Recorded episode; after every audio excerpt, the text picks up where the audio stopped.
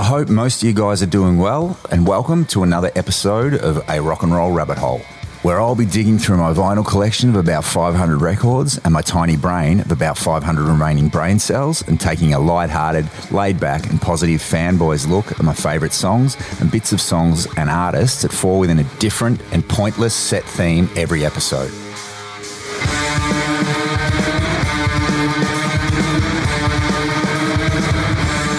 Choosing from any song part or artist that gives me joy as a listener or a slight Norwegian wood as a musician. It's not a countdown, but I will leave my favourite choice for last. This is just a bit of chilled, unnecessary fun that hopefully inspires someone to buy a record, listen to an old favourite album, support a musician, and check out some of this amazing shit that has formed the soundtrack of my life. As a lot of people like to share their opinions these days, please let me know if you think that I have missed anything in my record collection that I know and that I like by sending me an email at I won't ever check this email at gofuckyourself.cockgoblin and I'll get back to you as soon as I can. But seriously, if you do have any suggestions, you can hit me at suggestions at a rockandrollrabbithole.com or on Instagram, a rock and roll rabbit hole podcast. And if you dig what I'm doing, feel free to tell a friend or two and subscribe, rate, and review the podcast. You can also visit a rockandrollrabbithole.com for Spotify playlist of all the songs used in each episode, links to all the past episodes, and some other golden magic. You can also follow me on Twitter, Instagram, and Facebook, a Rock and Roll Rabbit Hole podcast. I genuinely appreciate you taking the time to listen, and here goes.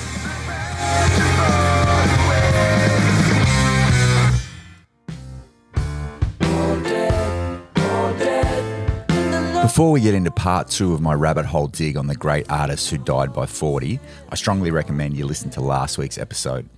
And I want to say a quick thanks to Scott Hamilton from New Zealand, Sean McMahon from the True Blue Crime podcast for giving me a shout out this week, Hugh, the Hillsville Hawk Holland hybrid, Blaines, Hey Den Megat, I know your dirty little hip shaking secret now, mate, and Hansi Cronje fan Greg Falzoni for rating the podcast. Thanks, mate. Greg probably has a spare room this weekend in Byron Bay with the stupid government forcing Blues Fest to cancel for a second year. Please rate, review, and share the podcast on the Purple Apple app. With no further ado, here's part two of Dead by 40. All dead, all dead,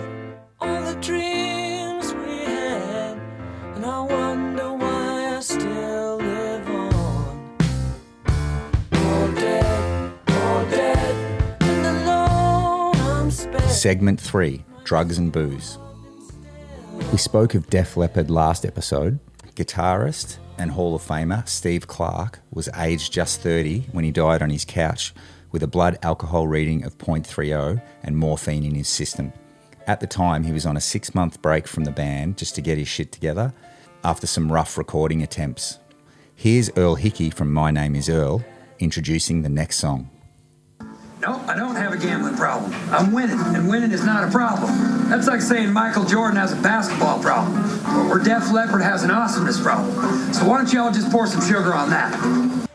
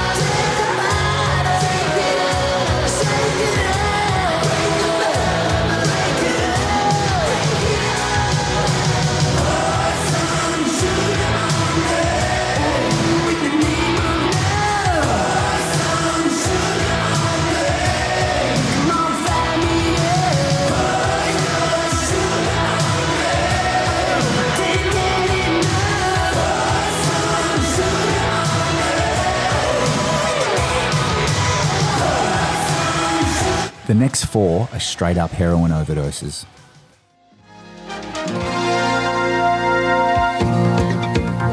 Hi, welcome to CNN Headline News. I'm Anna Hovind. The lead singer of the rock band Alice in Chains has been found dead in his Seattle home. The partially decomposed body of 34 year old Layne Staley was discovered Friday night. Medical examiners identified it during an autopsy Saturday. Authorities have not yet released the cause of death. Seattle police say there were no signs of foul play and there was nothing suspicious. Alice in Chains was one of the most successful bands of the grunge rock era in the early 1990s. On April 19th, 2002, Staley's accountants contacted his former manager, Susan Silver, and informed her that no money had been withdrawn from the singer's bank account in two weeks. Silver then contacted Staley's mother, who placed a call to 911 to say that she had not heard from him in about two weeks. The police went with his mum to Staley's home and found he had died. It was reported that the six foot Staley weighed only 86 pounds, which is about 39 kilos, when his body was discovered, partially decomposed, and medical examiners had to identify the body by comparing dental records. The autopsy and toxicology report revealed that he died from a mixture of heroin and cocaine, known as a speedball. The autopsy also concluded that he had been dead for about two weeks before his body was found on April 5. The same day Kurt Cobain had died eight years prior. Alice in Chains, Would.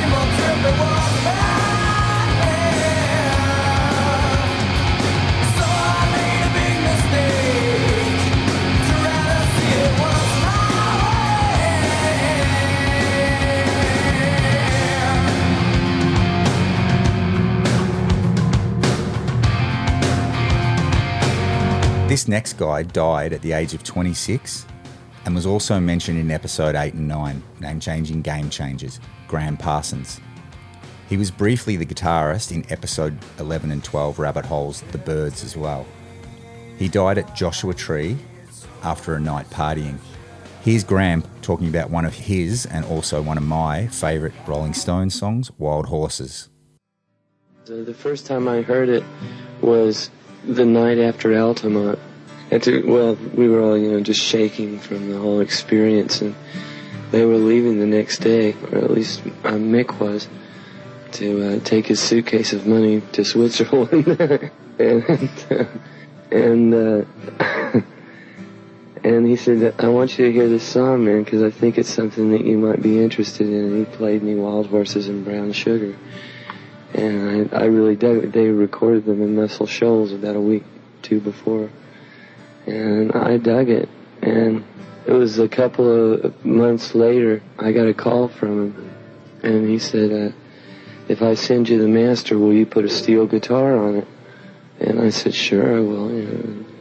He sent me the master, and I got Denny Cordell to produce it, and we went into the record plant, and I got Leon Russell in there and somebody came in with some sort of strange dust and things just went haywire. The engineer forgot where he was and things like that. And uh, so they didn't use that that track.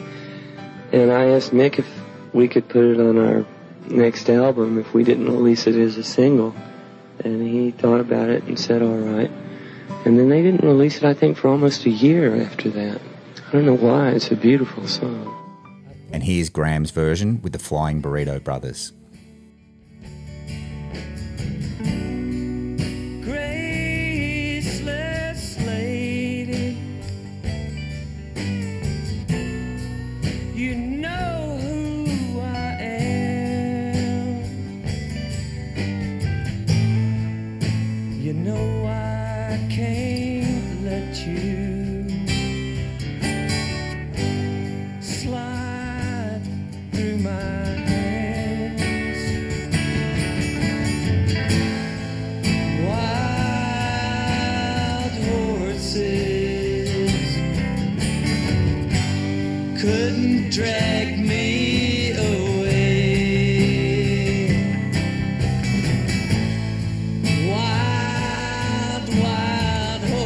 I hope to cover Gram Parsons' bizarre dead body story in another rabbit hole, but in the meantime, you should Google that shit. Do it. Another heroin overdose that could have been an accident, suicide, or some claim that his mother was actually responsible for giving him the drugs, but she claims it was a suicide pact with his girlfriend Nancy, who he stabbed to death on the 12th of October 1978. We are talking, of course, about the Sex Pistols' Sid Vicious. Sid's mother claims she found a note about a suicide pact they had had together in a jacket after his death. Sid had also attempted suicide 10 days after Nancy's death by slitting his wrists. And here's the peachy Holiday in the Sun by the Sex Pistols.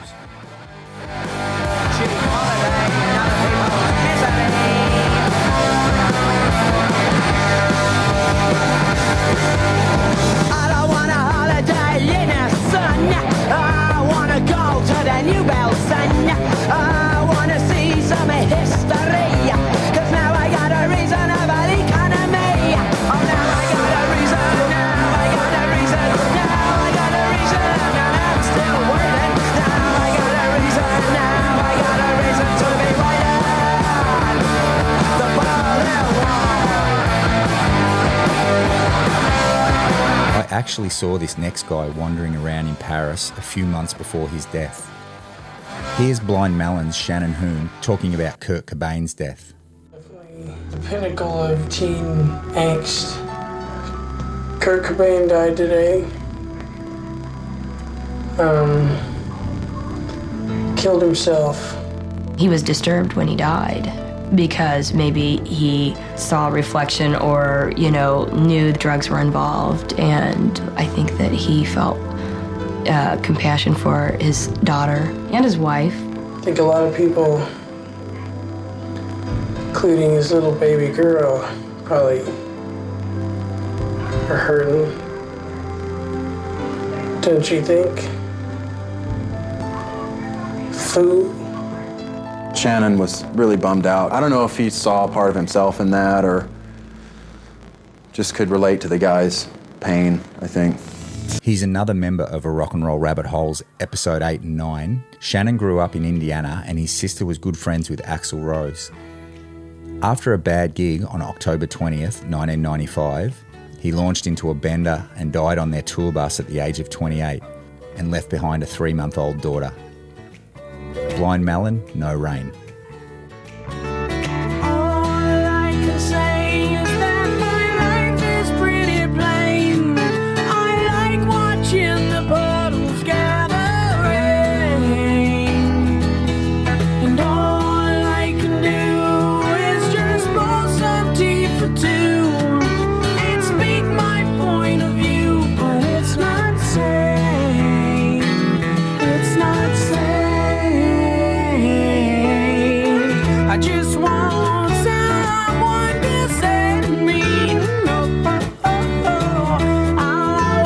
Before Jeff Ament and Stone Gossard played in Pearl Jam, they were in a band, Mother Love Bone, and their singer, Andrew Wood, passed away from a heroin overdose aged just 24. So stay Hillel Slovak was the founding guitar player in the Red Hot Chili Peppers, who passed away at the age of 26 in 1988 from a heroin overdose. Another rock and roll Hall of Famer. Here's Flea talking about Hillel's death. the recently completed tour uh, had begun with Hillel in a state of weakness.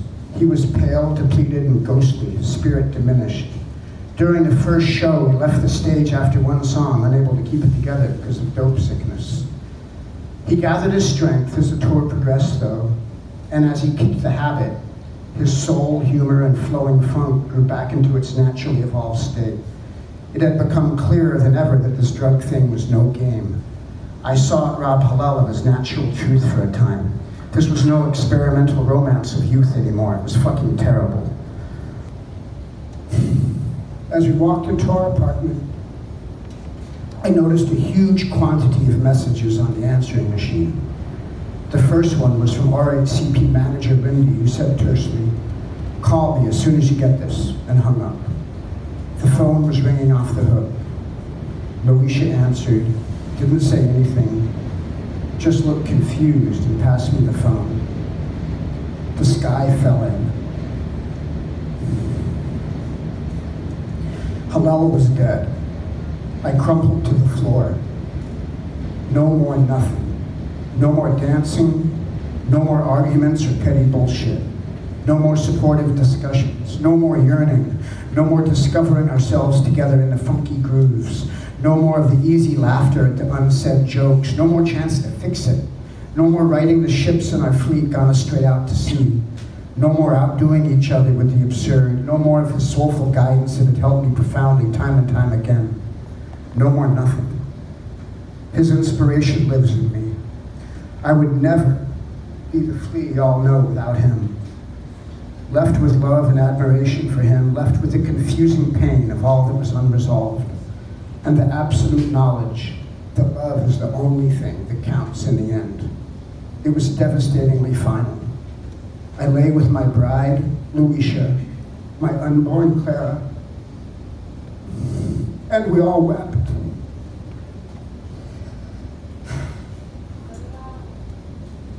This evening is that Phil Lynott is dead. He died at Salisbury Infirmary just 20 minutes ago, 11 days after he was admitted there with liver and kidney failure. He'd collapsed at a Christmas Day party and was taken initially to a clinic specialising in drug and alcohol treatment. The official hospital statement said he died from pneumonia and heart failure. The former Thin Lizzy singer was just 36.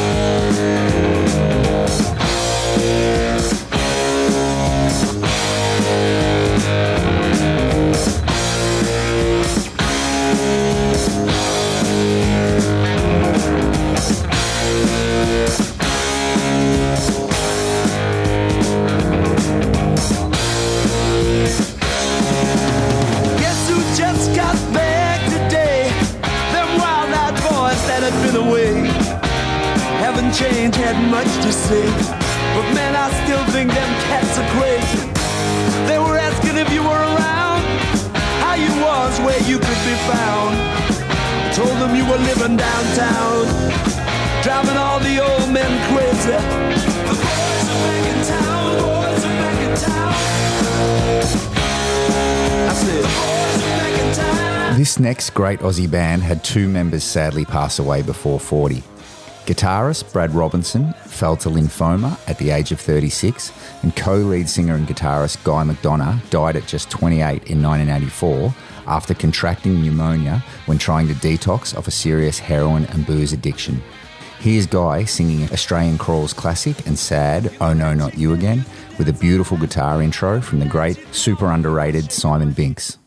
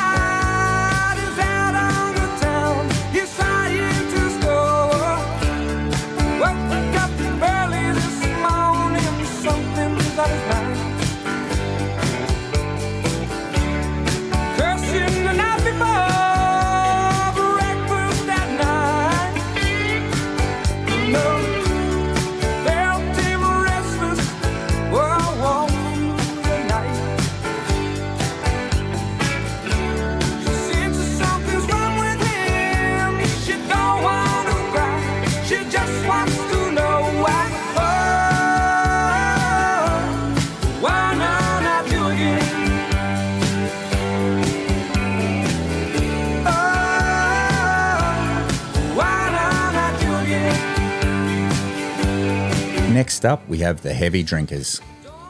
Arguably the greatest drummer of all time. John Bonham, found dead in bed yesterday in London at the home of the group's guitarist, Jimmy Page. John Bonham, drummer with the British rock group Led Zeppelin since its inception in 1968, was found dead today at the home of a friend in Windsor, England. Bonham was 32. Here's Robert Plant talking about Bonham. I did, yeah. Yeah. He was my brother. And that's why that's why the band had to end when he died because Mhm. he was the heart and soul for you, right? Well, he was a good part of it. He was also, um, you know, he was a loose cannon, but he was a spectacular guy. He was a good-hearted man. Are you fierce? He helped me a lot. Are you fiercely uh, anti-alcohol and drugs because of what it did to the band? No, Because it, it, it's sort no, of No, I'm not. I'm not. I, drugs, I have no interest in. right. Never did. Did I did a little bit, yeah, but it it got in the way of joy. Right. And and when Jimmy got into drugs and, and Bonzo was alcohol in and up, that had to be um, life draining to you in, in a sense. I mean, because then then you lose the spirit of what it is you got into this for. What happened to me was this sort of thing. I was in a car wreck in um, the mid '70s, and I was in a wheelchair for seven months. And um, You had to stop a tour, right? Uh, yeah, Did We you feel to- guilty because you, you kind of like kept the band off the road for a year? Was that a No, tremendous no, because pressure? we, no, no. Of course, you can't feel guilty about being nearly dead. Right. Um, Your wife was driving the car at the time, and it was a terrible car. I remember thinking like you were dead. I remember because you know you read these things. They didn't have the internet at that point. It was very a very blessing, confusing. Yeah, yeah, you had to wait for the paper to come from Greece. Yeah. right. Yeah, it took forever, but- but but the deal was my Yeah. point is that when you've been out of the the game, when you can't drive a car, when you can't get in the bathtub, when you can't do anything, why waste a second of time? You know, after that, Life became precious. You knew how, yeah. Would you try to say to Bonzo or Jimmy, "Hey guys, the, life is precious. What are you doing to yourselves? We, we have this great career going. We have music. We have wealth now. We have everything." No, it, well, wealth is is as much as it is material. It's also a condition of the mind. You know, so you've got to be actually. You have to have your own internal wealth, uh, and it has to be built in, not sort of jammed in there. And we never ever their lives, their own free time was their own free time, and it always was like that. And that was one of the reasons why we actually did maintain some sanity throughout the real crazy days because we didn't spend all that time. We didn't live together off the road or anything like that. I used to see Bonzo a lot, but we'd just be in the pub, you know. Um, so It's probably healthier, right? Because Well, if you yeah. spend that much time together, you become you become aggravated with one another. Your personalities start to clash. maybe, Yeah. yeah, you know. Also, I mean, geographically, me and Bonzo lived where we always lived, Right. And so that was that. So I didn't follow anybody's private lives. Led Zeppelin, When the Levee Breaks.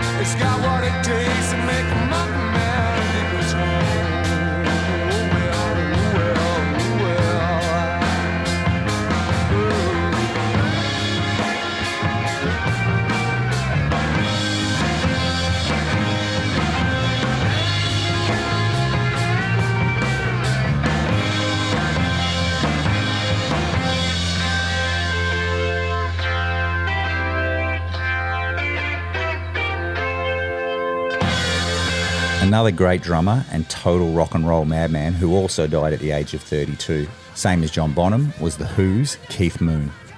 Although his death wasn't just of drinking, he did die after a night of drinking and then taking 32 tablets with clomethiazole.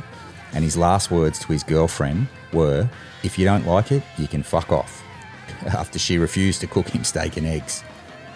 The Who, My Generation. Why don't you away? Don't try to dig what we all say. I'm not trying to cause a big sensation. I'm just talking about my generation.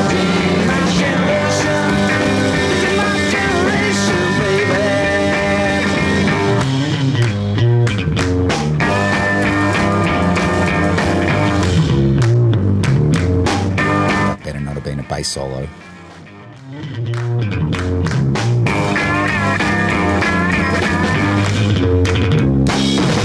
Stop it.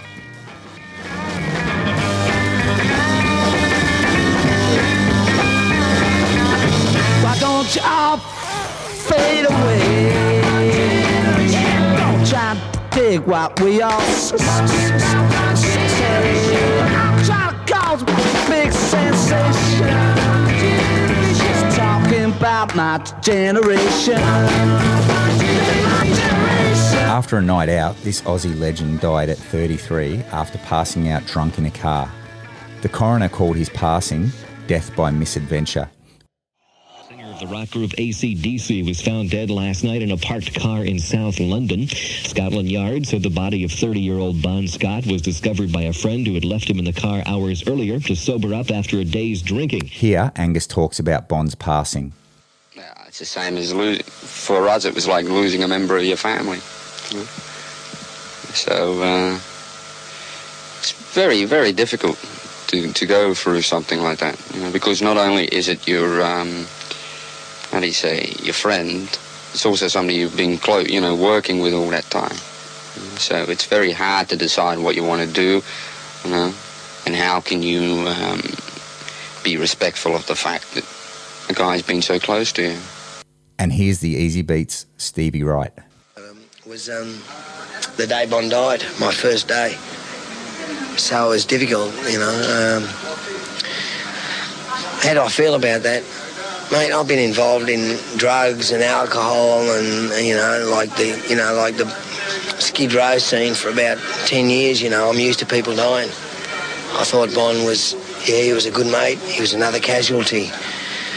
Uh, I felt sad because he was a unique performer and had lots to offer still and blew it. But I know the power of alcohol and drugs. I know it. And I know that it can take anybody, anytime. ACDC, Rocker.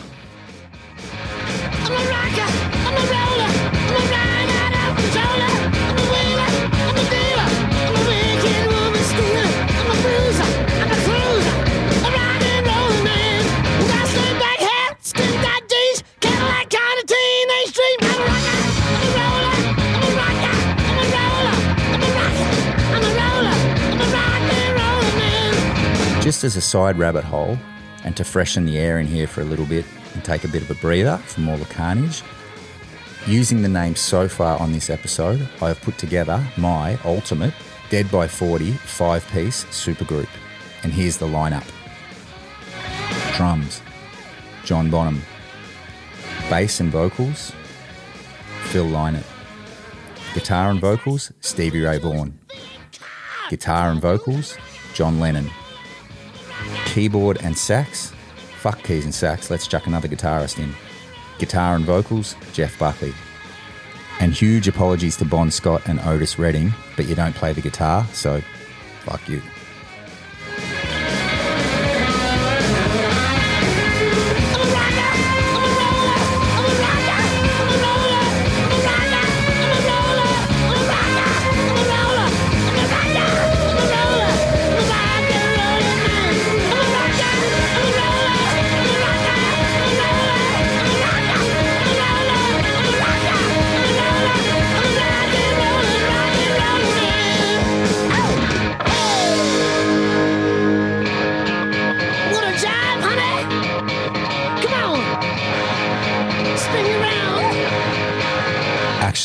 Second thoughts, sorry, Jeff Buckley, you're out. Bon Scott in. We may need bagpipes.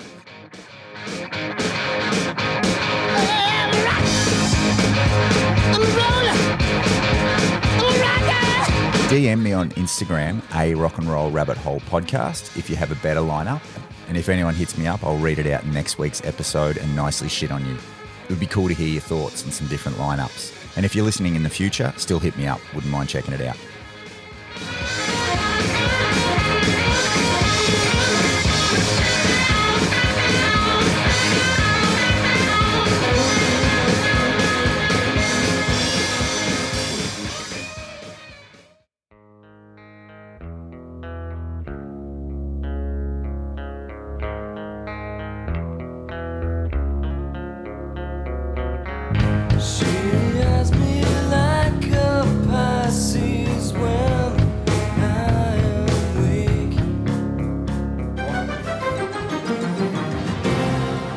Morning. It's just after half past five on Saturday, the 9th of April. Welcome to ITN's Morning News.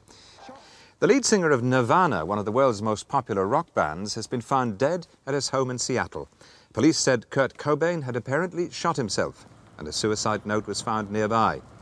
His body was found in an apartment above a garage at the house. Cobain wrote most of the music and lyrics for Nirvana's top selling albums. Section 4 The 27 Club. We have all heard of the 27 Club, a weird age where a bunch of legendary artists have passed away. I'm a bit embarrassed that it's taken me 13 episodes and I've only had one mention of this guy in episode 4 Drugs, as I'm a big Nirvana fan. Here's Dave Grohl talking about Kurt's death and what he learnt from it. I don't think of Kurt as Kurt Cobain from Nirvana. I think of him as Kurt. And so, you know, it's it's something that comes back all, all the time. You know, almost every day.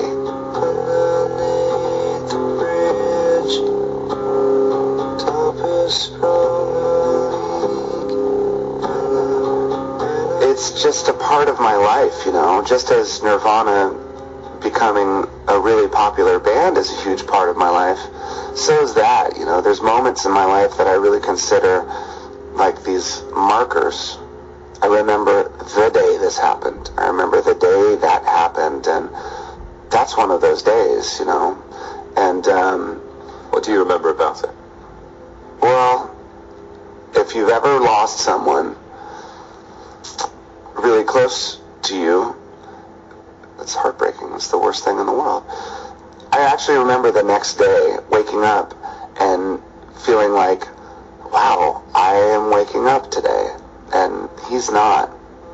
So I really have to take advantage of this time that I have, you know, and and that's kind of been the way I've lived my life ever since then. Like every day I wake up and I'm truly thankful for everything that I have. As mentioned in episode 13, some of the audio is a bit substandard off YouTube, but I think it's important to add it just to add some human emotion to the stories.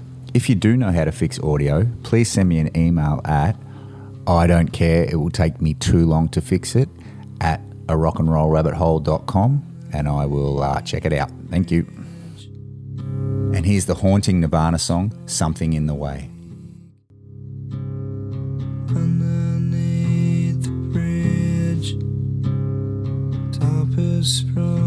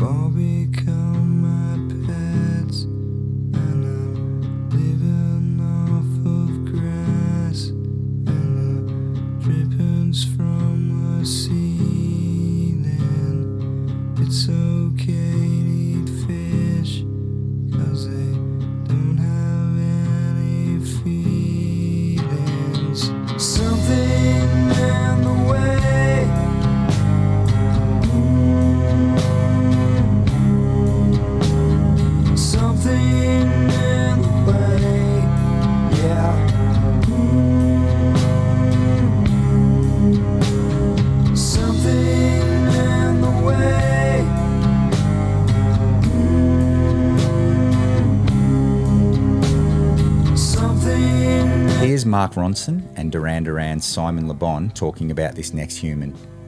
Check her voice out on the in between clips of her tracking vocals. So good. It's not enough.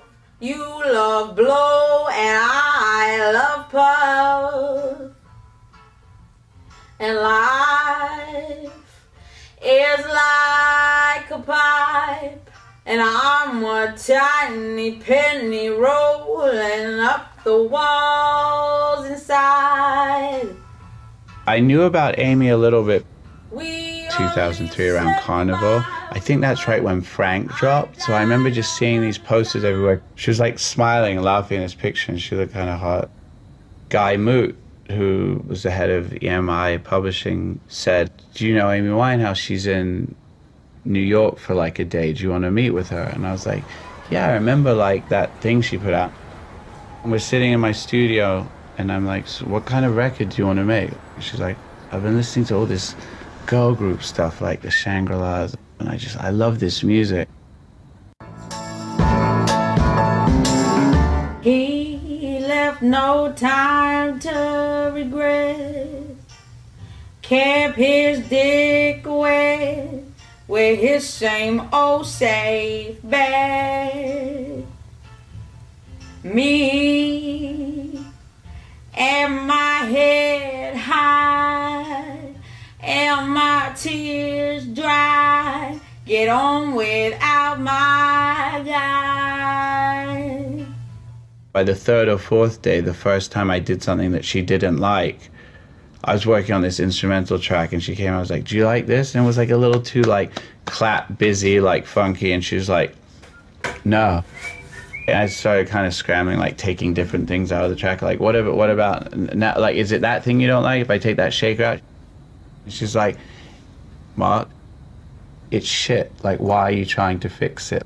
While that bluntness kind of stung quite a bit for like probably an hour, like it was it was a good, good lesson, just like how to just make better shit and just be more honest. And here's Simon Le Bon.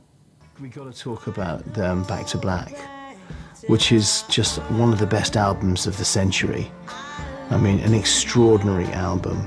His ability to create um, like a kind of backdrop in front of which Amy was able to let rip the most emotional songs.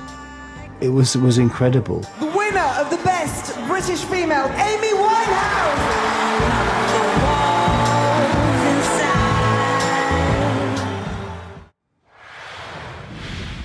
Let me bring you some breaking news now. Coming into us from Sky Sources, the singer Amy Winehouse has been found dead in her North London flat, just 27 years old. The singer has had uh, well documented problems with drink and drugs, and last month uh, had a disastrous show.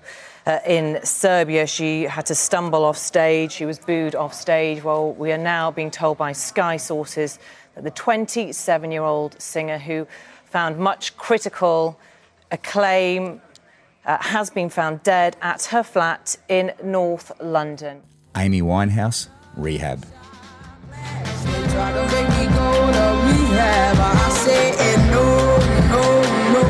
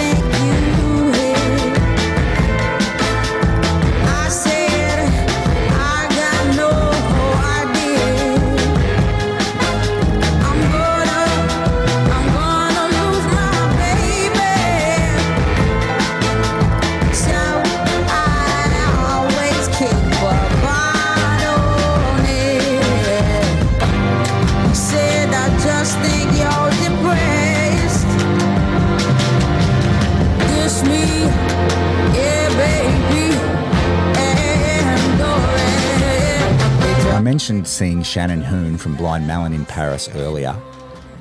On that same trip, I visited the cemetery that is the final resting place of this legend who died in a bath of a rumoured heroin overdose. Here's Doors drummer John Densmore talking about Jim Morrison and his death and guys who he thinks would be great Doors singers. The legal drug, which um, at the time we didn't have substance abuse clinics and we didn't know uh, he had a disease, you know.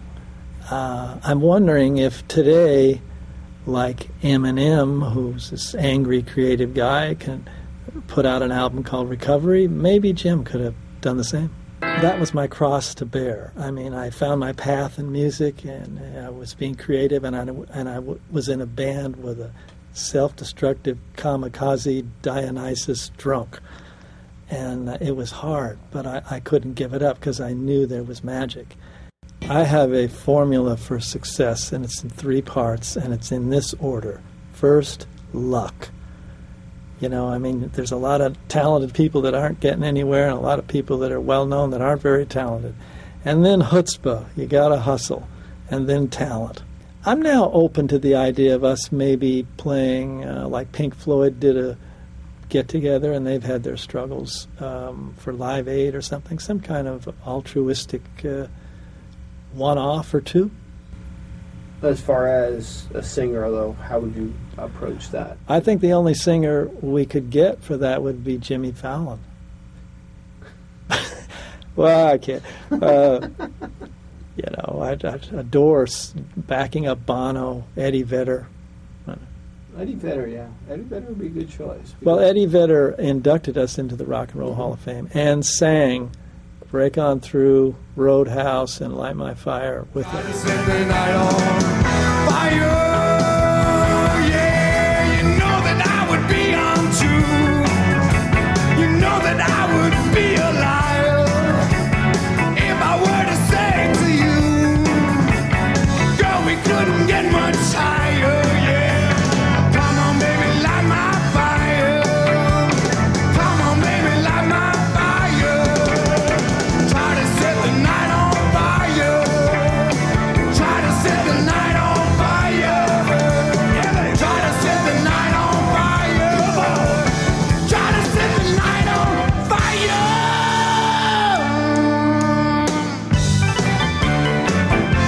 Jim talking about death.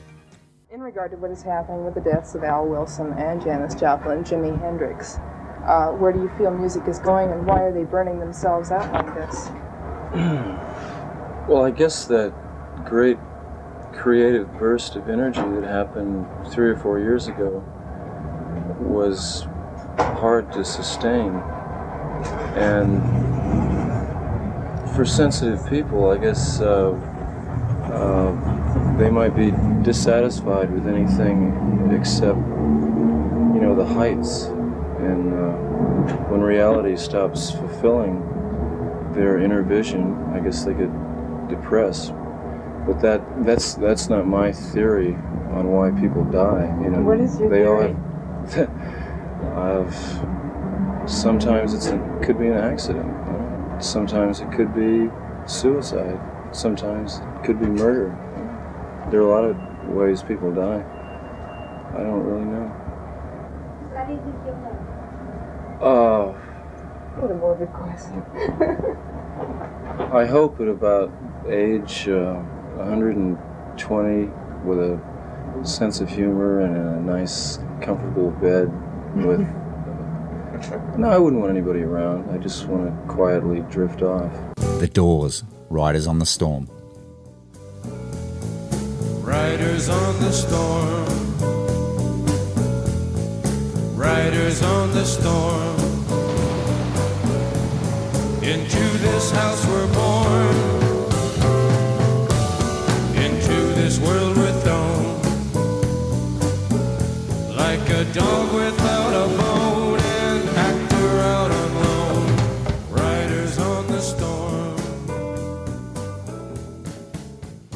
The Hollywood coroner says an overdose of narcotics, police say possibly heroin, is responsible for the death of the well-known rock singer Janis Joplin. Miss Joplin was found dead in her bedroom last night. She was 27 years old.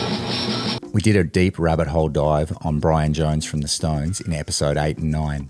who was found dead at 27 in his swimming pool. Here's the Stones with Brian on Sympathy for the Devil. Please allow me to introduce myself. I'm a man of wealth and taste. I've been around for a long, long year. Stole many a man's soul of faith. I was around when Jesus Christ had his moment of doubt and pain. Made damn sure the Pilate washed his hands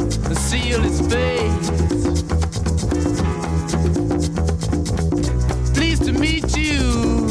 Hope you my name. But what's puzzling you is the nature of my game. Stuck around St. Peter. Nearly there. This is the last of them before we take a short break. Similar in a few ways to the passing of Bon Scott, this next guy died as a visitor to London after a night drinking. The coroner also found barbiturates in his system, and his death was a result of asphyxiation, just as Bon Scott's was. Source from an overdose of drugs. A friend said Hendrix had taken sleeping pills last night. Hendrix was only 24 years old, but he'd already made three records that sold over a million copies each, and his harsh voice and throbbing electric guitar were major attractions around the world and at the top rock festivals here, including the big one last year at Woodstock, New York. Let's have a listen to Eric Clapton talk about Jimi Hendrix passing. The gap left in his personal life by his grandfather's death was matched in his professional life by the death of his friend Jimi Hendrix. The night that he died, I was supposed to meet him at the Lyceum to see Sly Stone play. And I brought with me a left-handed Stratocaster, and it's the only I found. I've just found it, and I think I bought it at Orange Music. I'd never seen one before, and I was going to give it to him.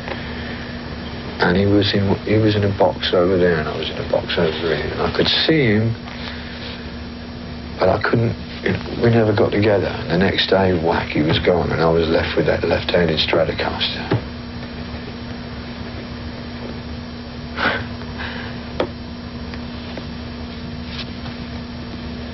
okay. Jimi Hendrix, Wind Cries Mary.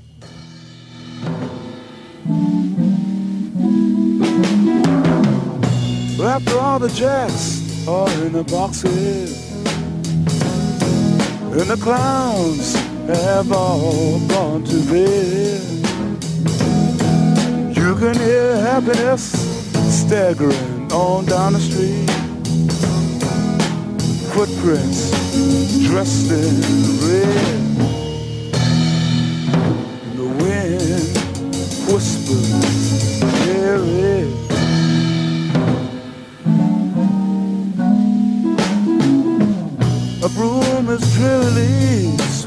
In every episode, I want to include a funny, crazy, interesting, or obviously in this case, tragic story about one of the songs or artists. And today's story is about a band called Badfinger. One of these guys is also a member of the Tragic 27 Club, and it also ties into another suicide from a band member. This is the tragic story of the band Badfinger. Badfinger signed a record deal with the Beatles label Apple in 1968. At the time, they were called the Iveys, but changed their name to Badfinger in 1969 after a Beatles song called Badfinger Boogie, which was the working title of A Little Help from My Friends, which also features in a Rock and Roll Rabbit Hole episode 8 and 9. The band's career was plagued with management issues, mainly around money being stolen and withheld by manager Stan Polley. Included a publishing contract being signed by Polley with Warner Brothers, which promised a new album every six months for the next three years. By the end of 1974, Warner sued Polley and Badfinger for missing money. Polley was meant to put $250,000 into an account for Warner Publishing and the band to access, but he never did. The band were offered a tour to make some money, but Polley declined the tour on behalf of the band to make the band return to the studio in the hopes of receiving another advance, but the completed album couldn't be accepted by Warner Brothers as the label and band were in a legal battle and they wouldn't pay for the studio time. By 1975, the band had no money coming in, and lead singer and guitarist Peter Ham had just recently bought a house and had a baby on the way. The band tried to make some money through gigs but were shut down because of their restrictive contract with Polley. Ham tried to call Polley on many occasions in 1975 but was never able to reach him. On the 23rd of April 1975, Ham discovered that all his money had disappeared, and after a meeting with Badfinger bass player Tom Evans at a local pub, Ham returned home and hanged himself, leaving behind a suicide note to his girlfriend and her son. Anne, I love you. Blair, I love you. I will not be allowed to love and trust everybody. This is better, Peter. P.S. Stan Polley is a soulless bastard. I will take him with me. He was 27. After Ham's death, Badfinger pretty much fell apart. But in 1977, Badfinger guitarist Joey Molland formed a new band and asked Tom Evans to join, and their label convinced them to use Badfinger as the name. In 1983, Evans and Molland had a heated argument on the phone over money and disputed royalties. After the argument, Evans hanged himself in his garden aged 36. Stan Polley was a proven fraudster and money launderer, and of course, lived to the grand old age of 87. Prick. Here's Badfinger with the Paul McCartney penned Come and Get It.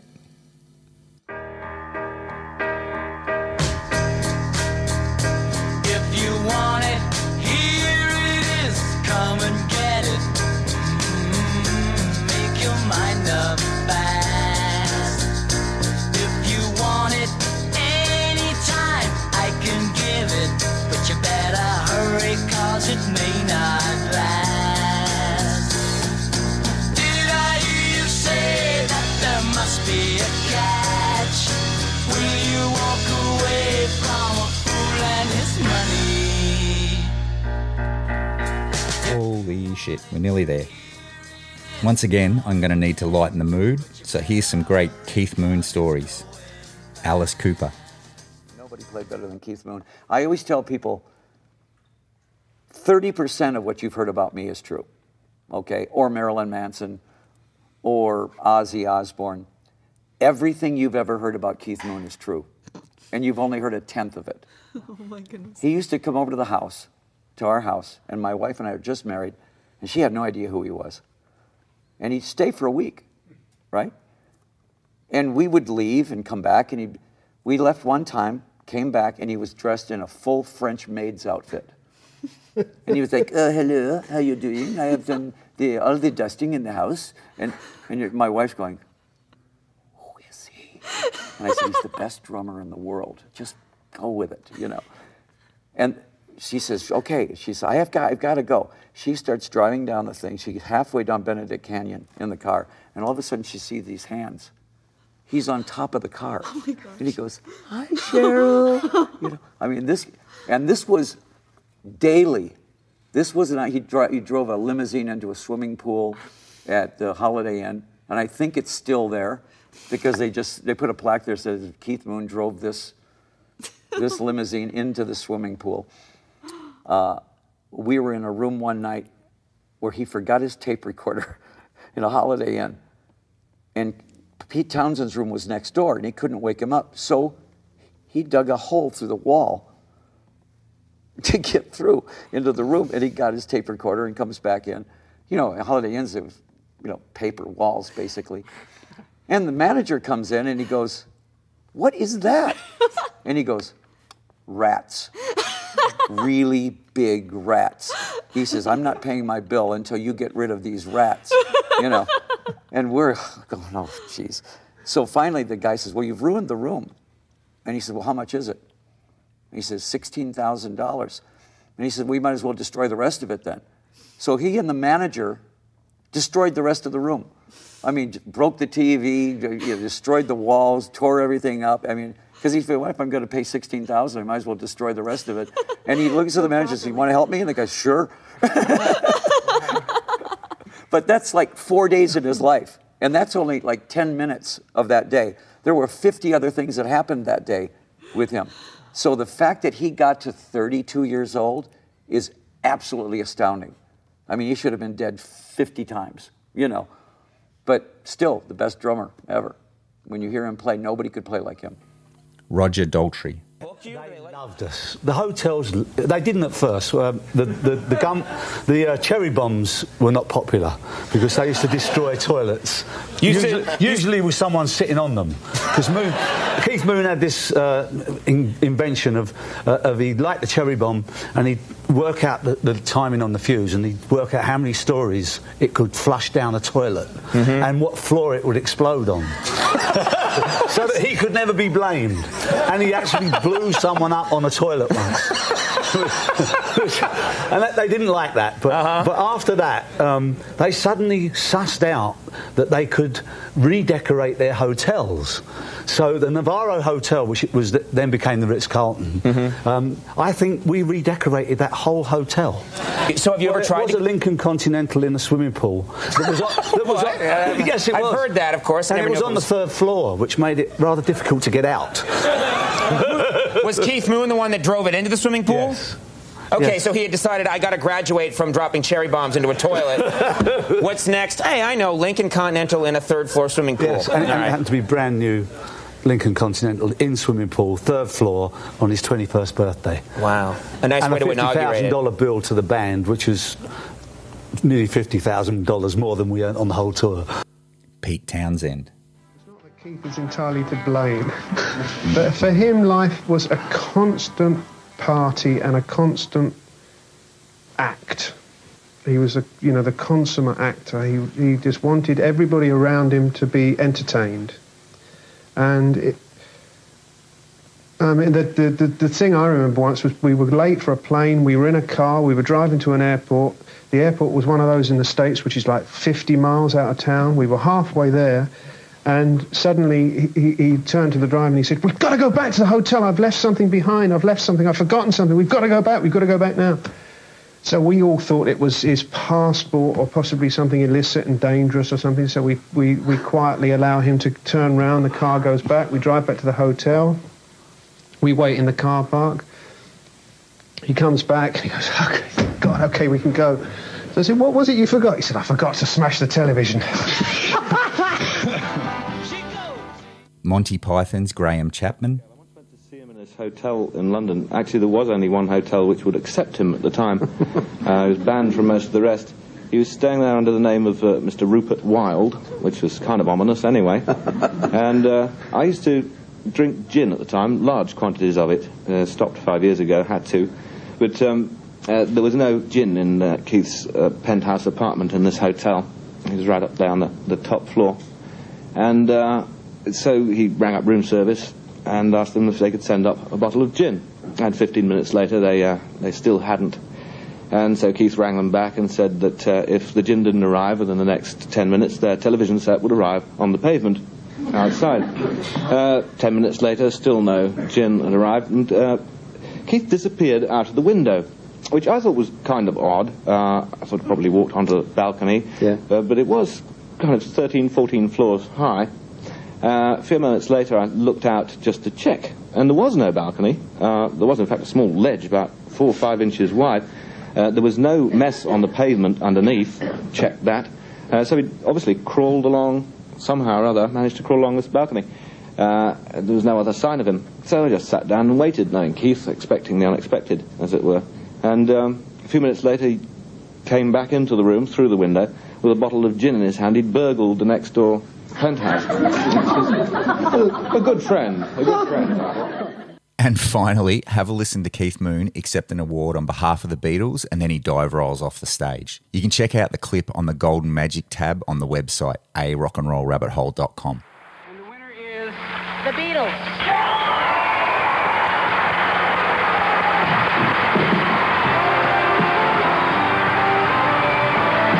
Accepting is Keith Moon.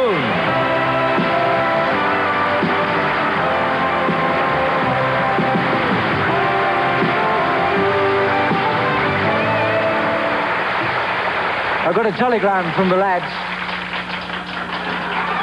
We finally made it, Keith. And uh, everybody that uh, has given us this prestigious award is enhanced by the beauty of your receiving it for us.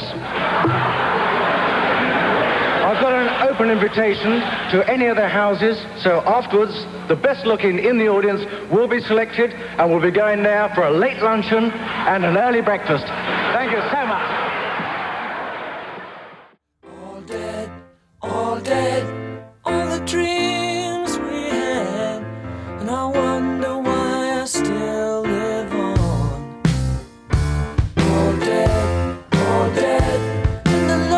Thank you so much for listening, and thanks to Rob Dean at Cobra Kai Studios for the podcast music stingers, and Paddy Cummings at Fingerprint Audio for tech and web help.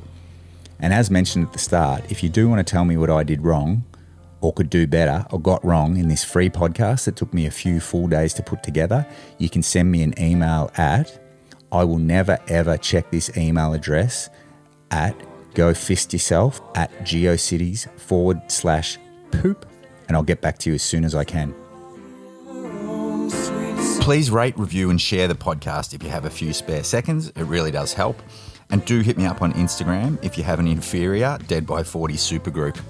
I'd love to hear your shitty opinion. No, no, seriously, hit me up. Head to the website arockandrollrabbithole.com for past episodes and for Spotify playlists of all the songs used in every episode. End the podcast when I can, I'm going to add an example of the topic from a lesser known band. I have been using mainly my friends' bands, and praise be to Keith Richards, none of them had died before 40. But there's still time, boys. Keep working at it. So instead, I'm going to use another member of the 27 Club, blues legend Robert Johnson. Robert Johnson's life and death is surrounded by mystery, mainly because he died in 1938. This guy only recorded 29 songs and also 12 alternative takes of some of those songs, but he's one of the most influential musicians ever. Dead at 27 from unknown causes. Legend has it he was poisoned by a lover's husband and also that he sold his soul to the devil in exchange for his musical ability. This is the closest thing he had to a hit, selling 5,000 copies regionally. Robert Johnson, Terraplane Blues. Thanks again for listening, and I'll see you next week with a lighter episode. See ya.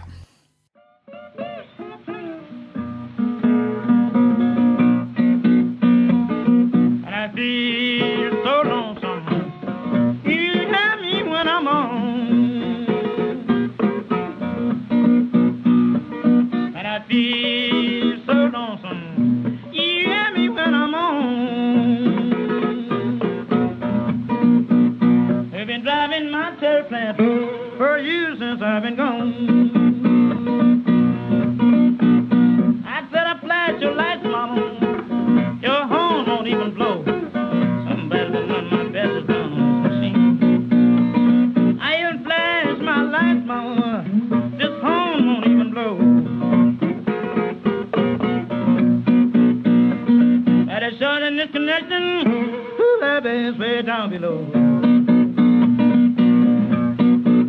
gonna hide you, mama. I'm bound to check your heart.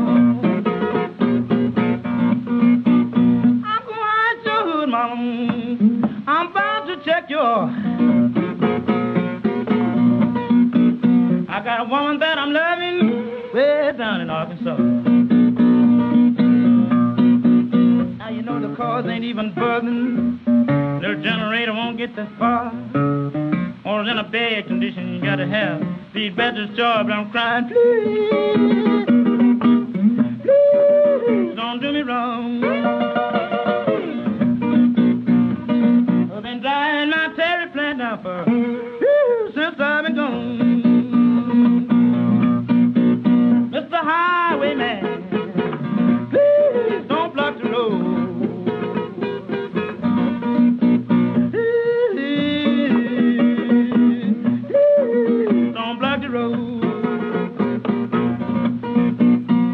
Cause she read Nicole 100 and I'm booked and I got to go.